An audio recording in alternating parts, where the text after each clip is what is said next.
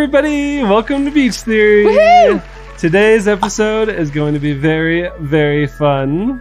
Do you know what we're going to talk about today, I actually don't know what we're going to talk about. Okay, we are going to talk about my mission. We're season two, and now we're talking about my mission. Okay. So the last episode we talked about uh, the MTC Okay. and how crazy that was. And if you didn't listen to that episode, Michael went on a mission for the Church of Jesus Christ of Latter day Saints, and he um, did service for two years. He even had to pay to do it. So it's it's something that you have to, to be in the right $10,000. like headspace to do it. You can't just go and have fun. It's like it's work and it's thrilling and it's an adventure and you don't know where you're going to get called and he ended up getting called to Salt Lake City South Mission That's right. from Yep. Florida. It was middle of June 2006. and that was an interesting thing because he um, the headquarters of the church are in salt lake city. So getting a mission call to salt lake city is very weird to a lot of church members because they're like um, you went where? Like from provo to salt lake which is like you didn't even leave the state but most of the time the people that serve in utah are from out of the state. Yeah, every missionary in my mission was not from Utah. except for people who are like in the state might have like disability or something so they go to work at either temple square or the mtc sometimes so i guess there's some exceptions but mostly it's from people who are not from utah at all That's right. And I wanted to go foreign. I wanted to go to Thailand. I, I was like, if Thailand, I don't go to Thailand, that's fine. I maybe at least want to go to Asia. I think that'd be cool. Maybe Africa. You know, I wasn't really interested in South America, but I got called to Salt Lake City South. um, so in the last episode, I talked about going to the missionary training center and learning about how to be a missionary, how to teach the gospel. you know why you got called Why? you got called to salt lake city because heavenly father knew you were going to marry me and he knew that you needed to be used to utah already That's right. because i was going to be enough getting used to by myself I agree with that. so, yeah, it was definitely a different world, different culture, right? Like, so I went from Florida, where I was raised, and I was in the MTC for three weeks, which really is just a whole bunch of missionaries learning how to teach the gospel. Even though it was in Provo, Utah, I didn't really feel like I was in Utah because I wasn't living in society. And then we literally took a bus from the MTC to my mission uh, office, which was in Sandy, Utah. And then my first area that I was called to uh, serve in was Kearns, Utah, and I was in Kearns, Utah, for which was a huge upgrade from florida Kearns. well, everybody always joked that Kearns was like the armpit of Utah, the ghetto of Utah, And it really is, though. and and relative to other cities in Utah, sure, Isn't it close to West Valley, or is it's it? It's right next door to West Okay, Valley, yeah. which is West also Valley is also called the armpit of Utah, so that makes sense. the They're right next door to each other. right. But I grew up in Florida, so but growing up in Florida and seeing what the real life ghetto looks like. and there's a lot of big cities in the world, LA and Chicago, like New York. There's a lot of cities in the world that have some very sketchy places, and Kearns, Utah was not one of them.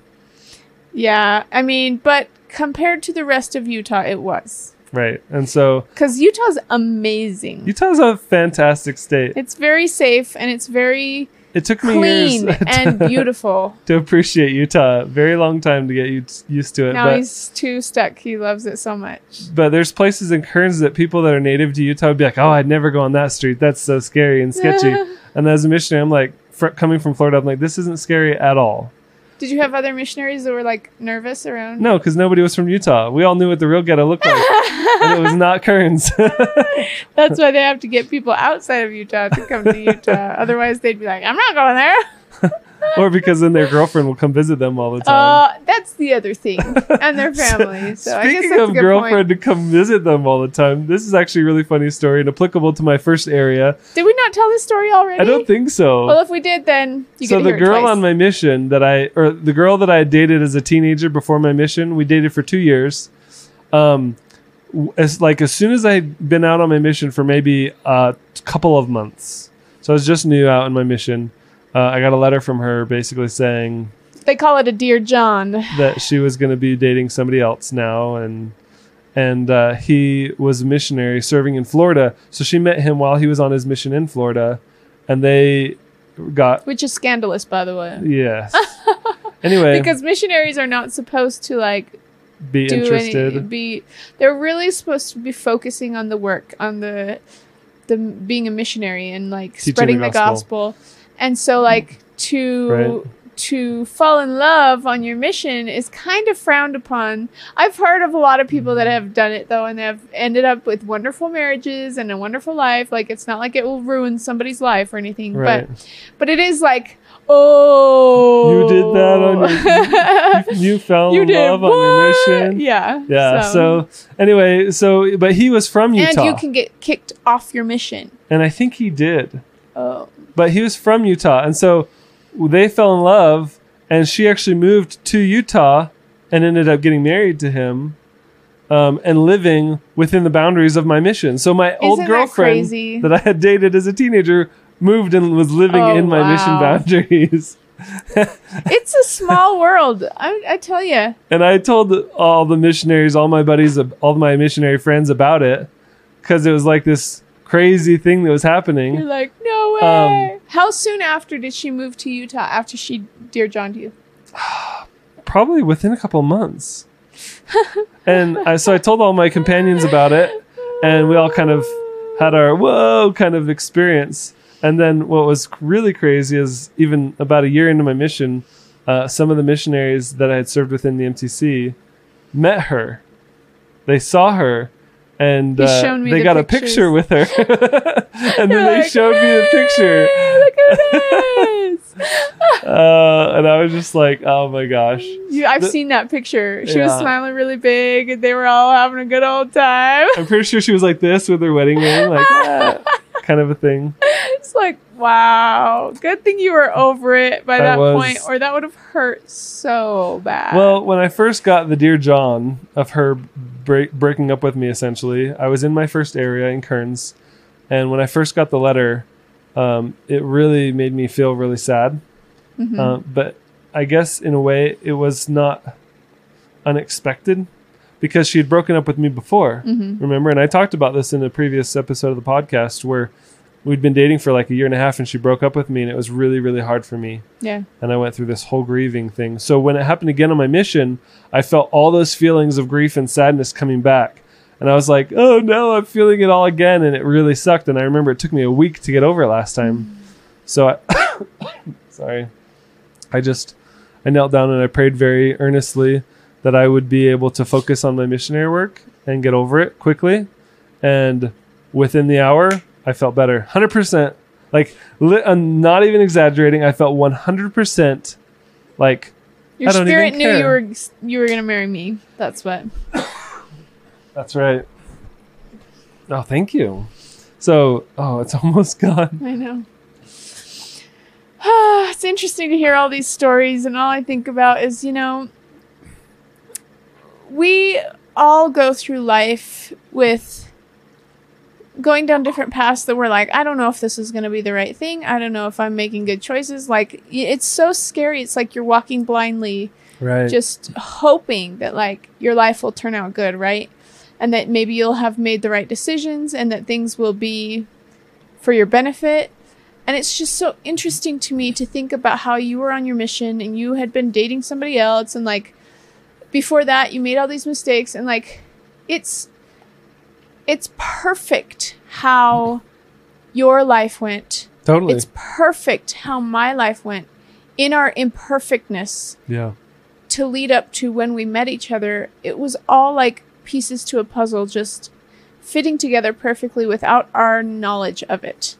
And I mean, I'm blown away. Any little choice could have spiraled us away from each other in a different direction. You know, like Totally. You you on a whim decided to come to Utah. You know, like on a whim Well, you decided to do this after- and this. right. You know, like like there's so much that could have gone in a very very different path and I'm just like so I feel so much peace for my life now looking back and like I'm so grateful just to think it could have all gone away hmm all the stuff that we have right now who like i don't even know where i would be if i wasn't like praying along the way and asking what i should do because i feel like because i did that I really truly believe that because I prayed throughout all the big decisions of my life and a, a lot of the small ones too, like it just led me to exactly where I am right now. And I know for a fact I would not be here if it weren't for that. It's just incredible to me because there has to be, from my life experience, from everything I know, there has to be godly intervention in my life and in your life. Because things just lined up absolutely as they were supposed to and it was meant to be. And i couldn't have done that. It wasn't a, it wasn't my doing at all you know like it was just me asking what i should do and being f- getting little feelings here and there and i just made what i feel like was the right decisions in each of those times and they all added up to be exactly what needed to happen and could not have happened any other way than through the way that I did it, you know. Totally. Yeah. Amen. Thanks. um, yeah, if I hadn't served my mission, I don't think we would have ever even met because of the way the dominoes fall. Yeah. But He's like, "Trust me, you don't want to go to Thailand. You need to marry this girl." no, it was it was the right thing. It was the right place for sure. And so, but I was a scared. I was very scared. I remember my first area. Can you imagine how much more scared afraid. you would have been if you were in a different language? Oh my gosh. Yeah, I was ambitious, but I didn't realize what I was trying to bite off. I, I just remember being terrified of talking to people, yeah. and mostly because I just didn't know what to say. It was Mhm. like, how do you put yourself in front of somebody and you are the authority and you're just a kid and this is an adult? Like, I didn't know how like how to answer people's questions or where to find answers in the scriptures. Like, it was so scary. And I remember my trainer, um, he was trying to get me out of my comfort zone as he should.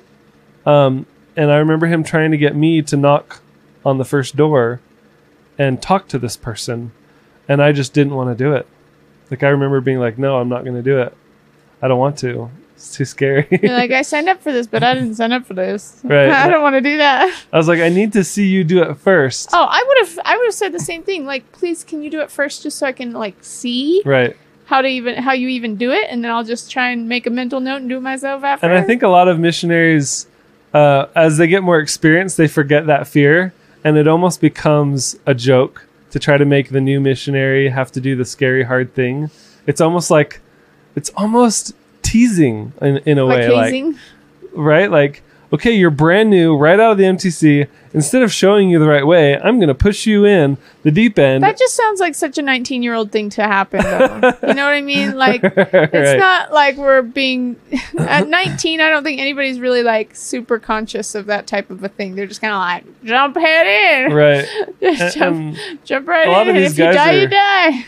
a lot of these guys are fresh out of high school. Yeah, you know, and they were maybe like the popular kids in school, and they just bring a lot of that popularity contest. You know, I got my group of buddies mentality into the mission field, and playing practical jokes, being being a jerk, being a punk, right? That's just still part of the lifestyle, Mm. and they haven't really matured and grown out of that phase.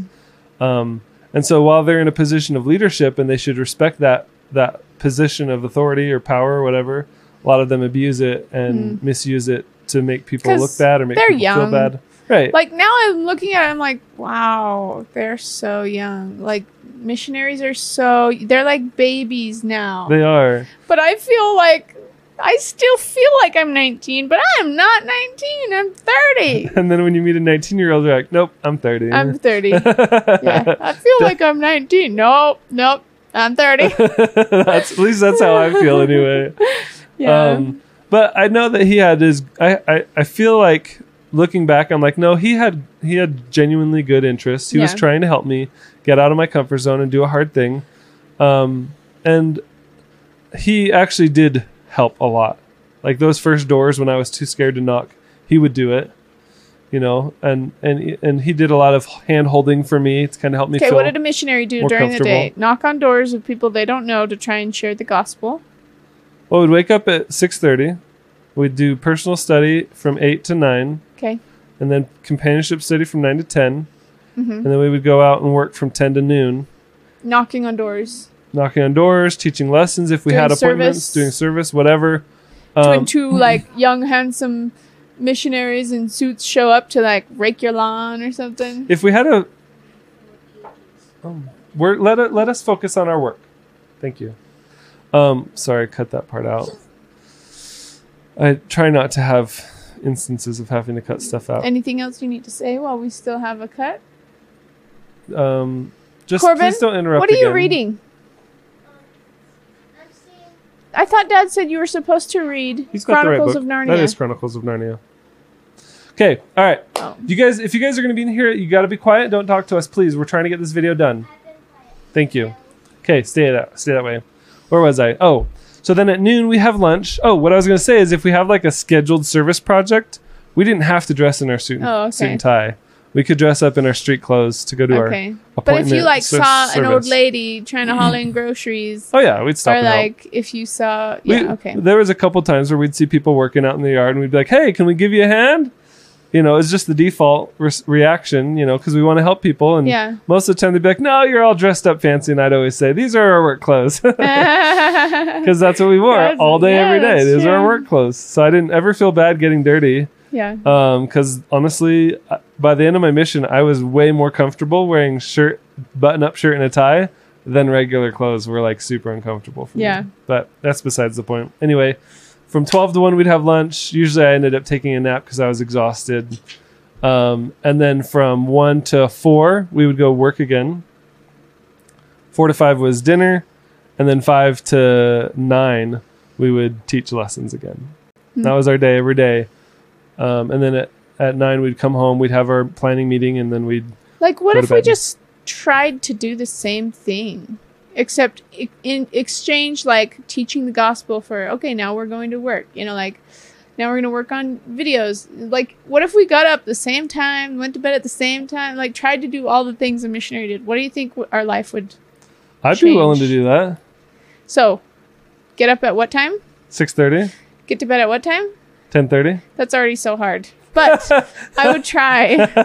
hey, it was hard my entire mission. Every day for two years, it was hard to do that schedule.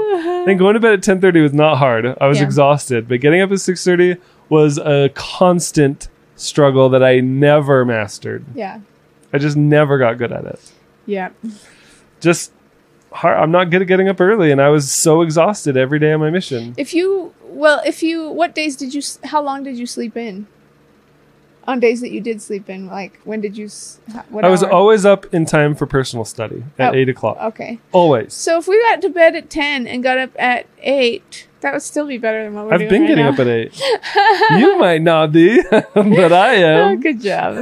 You're amazing. Uh, and I usually don't give I always myself an a hard hour time. lunch break like I did on my mission. Yeah. now I'm like Scarf 15 something minutes down. and back to work. Yeah. Well, that shows what maturity will do. Make you work harder?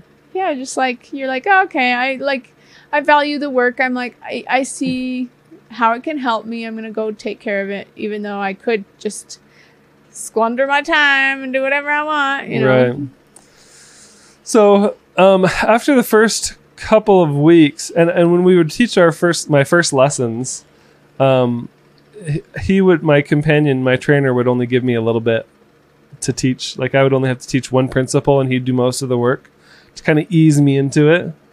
And so I remember those first lessons be, being very much like I almost had memorized what I was going to say beforehand Mm. because it was the only way that I could handle it without freaking out because it was so uncomfortable for me. Um, and then I got better. I got r- better really quickly. I remember it wasn't long before I was perfectly comfortable teaching lessons, um, and, and being able to on the on the whim just like be able to change. I don't remember taking very long to get better, but I do remember when I was first starting, especially, that I had a really hard time with cr- criticism. Yeah. So if the lesson was over and I did my best, And after the lesson was over, my trainer said, "Hey, Elder Beach, you did a great job on this or that, um, but on this area, maybe I would do this differently, or maybe use this scripture instead, or you know, did you notice that they asked this question? Maybe you didn't answer it very well." Kind of a thing. Anytime I got any critique, even though it was well-meaning, it it like crushed me to my whole core. Hmm. Like I had a really, really hard time. That makes me wonder, like, I think, well, that came from your childhood. You were like that in your childhood too, but like nobody called you out on it or or it was all like from your parents getting instruction from your parents so it was hard for you to like take criticism from them. But then I think it was also hard to take criticism from anybody and you just didn't have a lot of practice with it outside of your family. So then when you went to your mission that was like it. hmm And I think the hardest part was I'm doing my best, and to feel like that's not good enough was Oh, yeah. was it shut me down. I was like, well, I just don't want to teach then. You know, Mm. I'll let you do it next time because obviously I'm not good enough. Kind of attitude, or or my attitude was like, I know that I'm not perfect. Don't you don't have to point it out and make me feel bad for it. Mm. Even though they weren't trying to make me feel bad, I took it that way. Yeah. Um, and I had to learn how to take criticism in a healthy way Yeah. um, to where, uh, uh, like I said, I got better throughout my mission, and I got better at taking criticism. To where by the end of my mission, I was like, I would sit up in front of the zone leaders or the missionaries, and I would do a role play teaching a lesson, and then they would be like, "Okay, anybody have some critique, you know, for Elder Beach?" And I'd be like, "Come on, guys, give me some critique." Anybody, you gotta, you gotta help me out because I'm at this plateau. I'm at this peak where I don't think I can get any better. And everyone's Yeah. like, "You na- you nailed it. You aced it. Great job!" Like everybody was. But do you feel so confident saying that type of thing when you are when you know you're not very good at it, or are you just like bring it? Ugh. um, I I've gotten better at taking it and not taking it personal. Yeah, well, that's I think the the big challenge. So It felt like an attack on me yeah, personally. That that's a huge that was hurtful. huge life lesson, and I feel like I learned that when I was in college, right after we were married with James. he was born. He was like a few months old. And I went back to school. I went just for one class, and it was um, digital photography. And I actually skipped the prerequisite to it that was film photography. So everybody else knew a lot more about photography than I did, but I was really good at it. And I showed my teacher that we had actually been doing photo shoots to be able to get into that class. And she's like, "Oh, you can skip you can skip the film photography and just come in and learn from here." And I was like, "Okay." Hmm. but during that class, it was like my favorite class. I loved that class and one of the things and actually most of what the class was was teaching, you know, all the different settings on a camera, but then it was also teaching constructive criticism and how like it was horrible and it was so good at the same time because they would have uh, a word they would give a word every single day a new word. I remember like lugubrious was this crazy word that they used and it meant like sorrow or mourning or something. Exaggerated. exaggerated sorrow or mourning. Or like um luxurious. I remember them doing luxurious. And like everybody in the class it was just a bunch of kids and the teacher and we would all be like okay what are we gonna what word are we gonna use and everybody would shout out a bunch of words until the teacher was like okay let's do this one and then she'd write it down on the board and she said everybody go she said we were supposed to take a thousand pictures f- per word and i was like no I did not do that. I was like, there's no way I'm going to do that and like keep all those pictures and sort through all those pictures. Plus, I had already done photography, so I felt like I could, I could like filter through as I went a little bit better because I had the experience of editing them afterwards and sorting through them afterwards, which is a big deal. right. So, anyways, I only ever took like I think a hundred or two per picture That's all you needed. but like then we would take the picture and i would have to go edit the picture and then we would bring it to in front of the teacher and in front of the whole class we would stand up next to our picture and they would tell us what we liked about it what they liked about it and what they hated about it. And some of those were so painful. Like especially if it was something that we didn't notice about our own picture but that we loved the picture and then they were like it looks like i remember i took a, pic- a picture of jessica. It was a musical thing and she had her fingers on an oboe and it made it look like she only had three fingers. She, it was like this or something. And everybody's like, she looks dumb. She looks horrible. Why'd you pick that picture? Blah blah blah. There's there's like something, wrong." and I was like, oh, it hurts so bad. I still remember every critique. But then on the flip side, it was like if I was good at it, it just blew me away how they were like, this looks perfect, and I would be like, I guess it gave me a gauge to know if I was if I was actually good or not with the things I was working on. Cuz then I was like not afraid to hear. What are you looking at? I'm looking up a scripture that helped me overcome criticism and handle criticism. Yeah? Keep telling your story though. So anyways, there were some that I was really good at like um exquisite. Exquisite was when I did I took a picture of somebody holding a chocolate covered strawberry on a really fancy plate. And I was like, I don't know if this is exquisite enough and and the whole class was like, "Wow, that's amazing." They were like blown away.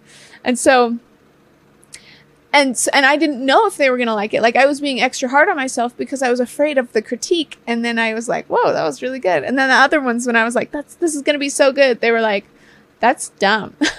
so it was really hard. But I've learned to try and self critique myself since then with all my YouTube videos or like with everything that I'm doing. And I think it's really, really helpful to be able to do that. It's a hard life lesson, but I think it's really, really good one to learn. Did you find it? no. Oh.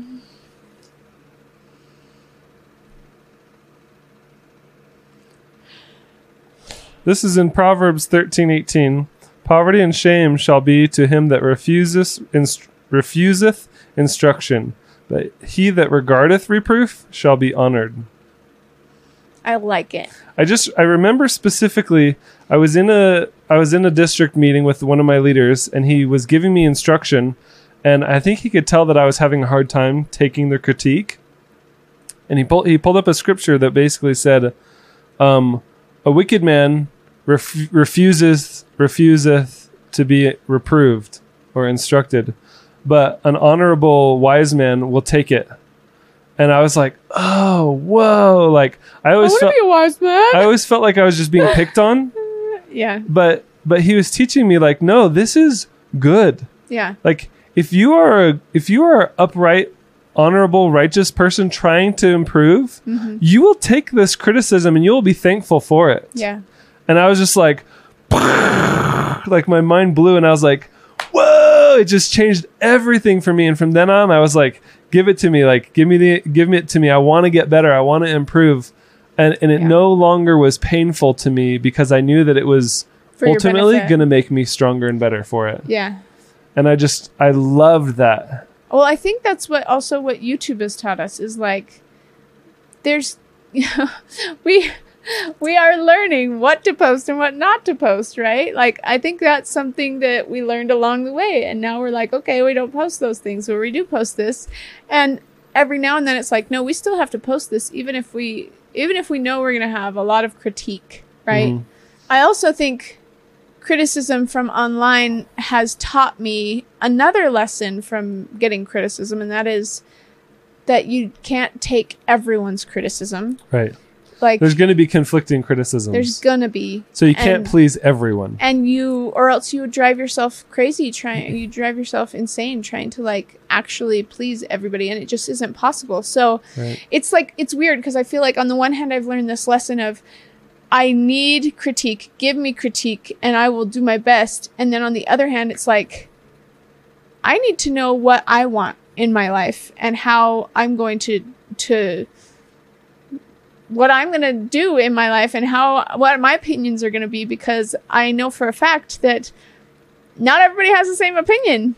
And a lot of the time they're conflicting and it's like okay well. So anyways those are the lessons i feel like i've learned from getting critiques. Yeah. Good. It's good. And i think that's that's kind of the biggest lesson or experience that i had at the beginning of my mission was learning the the the diving in the deep end being a totally scared out of my mind about teaching but i got to teach a lot of people um and it, and it's hard because i want to go into the details but it's almost like there's too many Yeah, You know, it's true because Like- that's two years of your life, it could be. and it's the most like action packed two. right. two I could easily have, life. you know, dozens and dozens of episodes of of podcasts Let's just, just about my mission. as we are talking about each of the different categories that we're going to start ta- talking about in season three, which is just our opinions on different things and the life lessons we've learned, then start drawing from your memories from your mission and the lessons you learned, because that's where you got a lot of your growth and like opinions and like, you know, you you grew up a lot during your mission, and I think that's it stands out to you as the most impactful part of your life in a lot of ways. Absolutely. And so, like, let's just draw on that as we start talking about all of these different other topics, and you can express, you know, how you came to that conclusion. It's probably from your mission. So what, I don't understand what you're trying to say. I'm saying, as we're talking about new subjects, say, by the way, on my mission, So are you saying that you don't want me to talk about my mission in in podcasts just exclusively? no, I thought you were saying that. No, like what I was going to say is there's so much more that I could talk about Kearns in my first area, my companionships that I had. hmm Um, I think I could do many, many episodes just about my mission, but I think I want to try to condense it into just a few episodes. Okay. And that's not to say that I'm going to say, oh, and my mission happened and let's move on. Yeah. Right? Like, I still want to talk about some things, but just know that I'm leaving out a lot of details, Mhm. a lot of personal experiences with specific families, yeah. with specific people that I taught. So I think what I want to focus on is more like the highlights, which maybe without maybe focusing so much on the individual experiences of the people that I taught. Because I had some amazing experiences with people that I met and got to teach, and it's all in my journal because I kept a daily journal. Um, and so maybe we'll publish that another time or or at least maybe transcribe it for posterity or something. I don't know. Um, but those are the biggest lessons that I learned from my trainer. Um, and, and I do remember near the end of my companionship with my trainer, which we were together for three months, I remember he's like, okay, today's the day, Elder Beach, you're going to lead. What are we doing today? And I was just like, uh, Let's I- go get I remember candy. I remember I suggested something and he he was he was being critical of my reasoning, trying to help understand why I was thinking the way I was thinking or why I was wanting to do what I wanted to do. And I remember it was too hard for me to hear at this point. I still wasn't there yet where I was accepting criticism. That took a long time. Um, and I remember just being like, never mind, I don't want to do it. It's too hard. It's too scary. And he's like, no, really, you can. And I remember specifically sitting on the porch and not talking and ignoring him. And we really butted heads for like the entire last week of being companions. It was like really, really, pa- we were good all the way up until the end of our companionship when he started trying to give me the reins because he was trying to prepare me for him leaving Mhm. and me having a new companion. Like he was saying, okay, I'm going to be gone. You know, I'm not going to be here. So let's have you transition to being in charge while I am here so that I can help kind of lead. It was good method. If you could tell yourself anything, go back in time and tell yourself now. Just slap in the face, huh? Uh, snap out of it. Quit being a big baby. But, you know, I just had to learn in my own way. And Yeah. it, it was a very painful experience. And there's no way to fast forward Yeah. painful learning experiences. Mhm. They just have to happen or- naturally. Yeah. Oh, that's hard. I know. So I, I honestly think that just knowing that he was judging me made it so much harder to want to take control. Whereas if I had a new companion that had no judgment, no preconceived notions, they didn't know the area, they didn't know you the know people. That's really interesting. It was a lot easier for me to be like, okay, we're going to go do this today. And they're like, okay. Versus having a companion be like, but why? Are I you- experienced you know the I mean? exact same thing from moving a million times.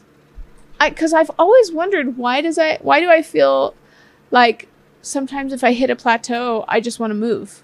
Yeah. Like why why do I feel that urge inside of me? And I think it's because I also have a lot of pride when it comes to like learning in front of people. Like progressing in front of people for them to judge me as I do it hmm and you know I I am afraid of people putting me in my box and keeping me there. And I know that as I moved, each time I moved when I was a kid, I was like, okay, good. Now I'm going to do this. Like uh, this huge change in my life enabled me to make huge changes in my personality or in like who Because I the was. people that are in the new neighborhood that you're moving into, they don't know who I am. They don't know what I'm like. They don't know who you so I were. can change and improve. Right.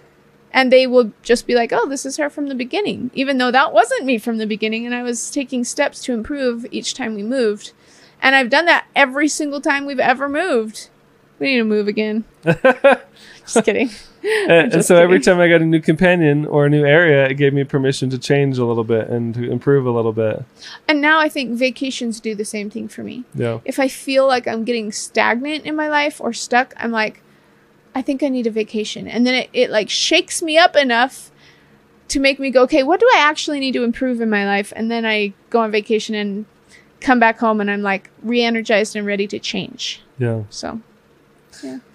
So while we're in the topic of my first area, uh, the first transfer happened and I got a new companion, and my trainer was transferred away.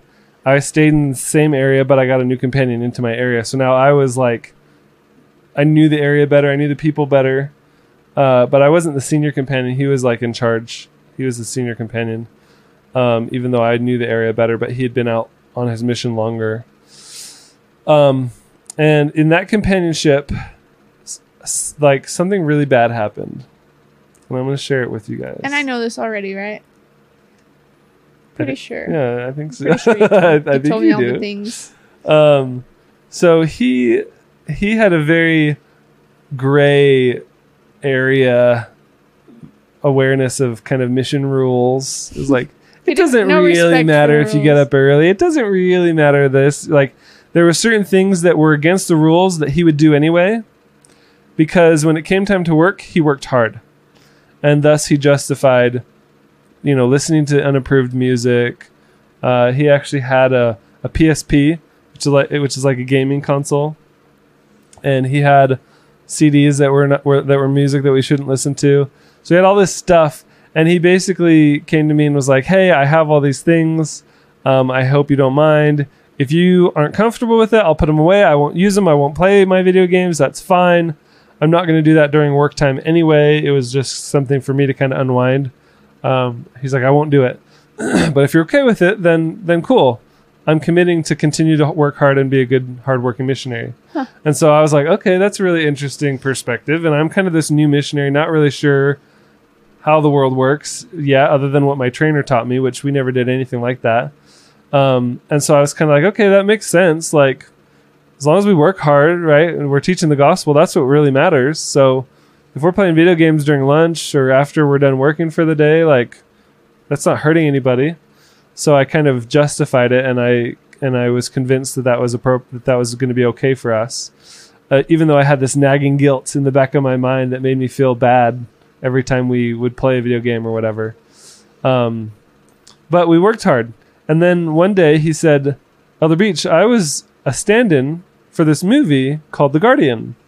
and I want to go see it when it comes out in theaters this month, at the end of this month.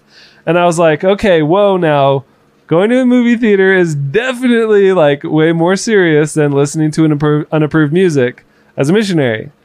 Um, and so I was like, I do not feel comfortable with that. And he was like, I'll tell you what, we had a goal. We had a goal between our companionship to baptize five people in that month.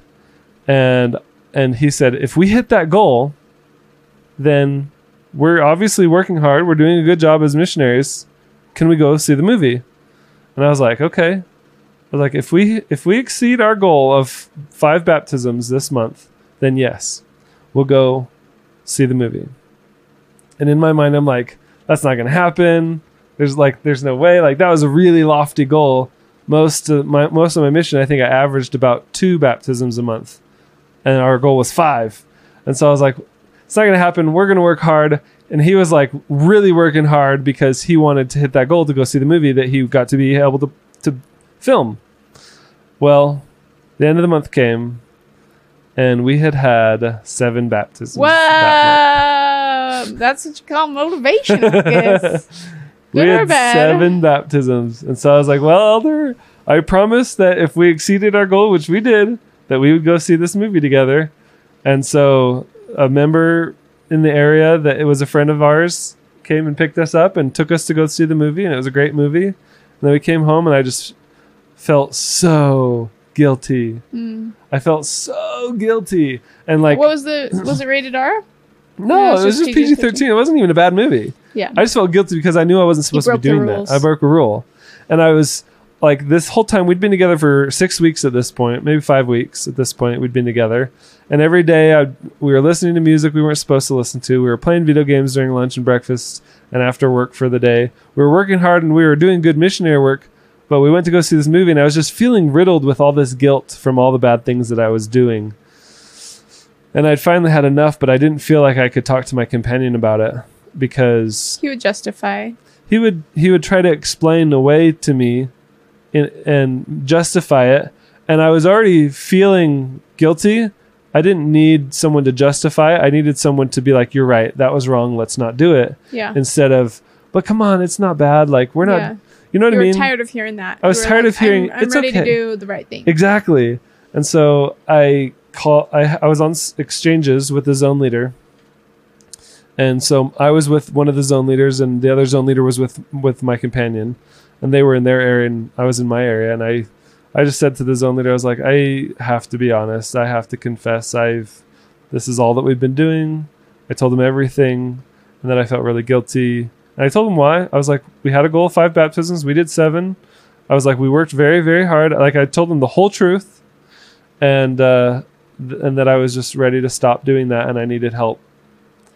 And uh, so he talked to the mission president who called us both in for a, a special interview um, and we were like a couple days away from transfers and we almost had an emergency transfer where we were like okay separate you and your companion immediately um, but anyway my companion got in big trouble from the mission president What does that look like?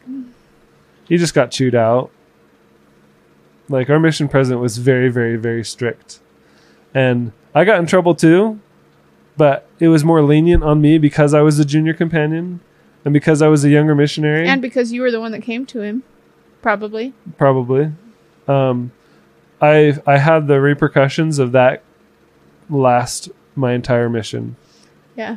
That's frustrating. because of that one thing that I had done, I had this reputation of being disobedient and Mm. not following the rules. And so for the entire next year of my mission, I never got to be a trainer. I never got to be a district leader. I never got to even be senior companion uh, because there was this stigma on companion. me. Not even senior companion for a year because I had oh, but you did eventually before eventually. you went home. But Okay. The only like, reason it changed is because my mission president changed. Yep. And I honestly believe that. Yeah. But that mission president, I don't think he liked didn't me. like you. I don't think he ever liked me after that. And it, it kind of followed with me. I never felt forgiven by Mhm. him Yeah. because I never got to move past that, even though I was stopped doing those things. Yeah. It was kind of sad. And it just, it was a hard lesson that I had to learn by making the wrong choice. But having gone through that, I learned the hard way, but I did learn and I did repent because I never did it again Yeah. and I and I would would never do it again given the opportunity because I just it, it was like I don't need to learn that lesson twice, Yeah. you know. Anyway, that was my first area, and then after that, I was transferred out How of many that different area. areas did you have on your mission? Uh, Kearns, South Jordan, Taylorsville, Draper, West Jordan, five areas. You're gonna have to do two of them in the next podcast. I can do that. Yeah. well, that was it for this episode. Covered the full, whole first area and a, and a lot of other fun stuff. There's so much more that I could talk about, but I think that's the highlights, the Yeah. the, the real takeaways. Hopefully, you guys got some benefit from the hard lessons that I had to learn. Uh, maybe it's it'll help you guys on your journey through life to to help progress and learn those hard lessons. Cool. I like it. We'll see you guys next week. Okay. The game. Bye.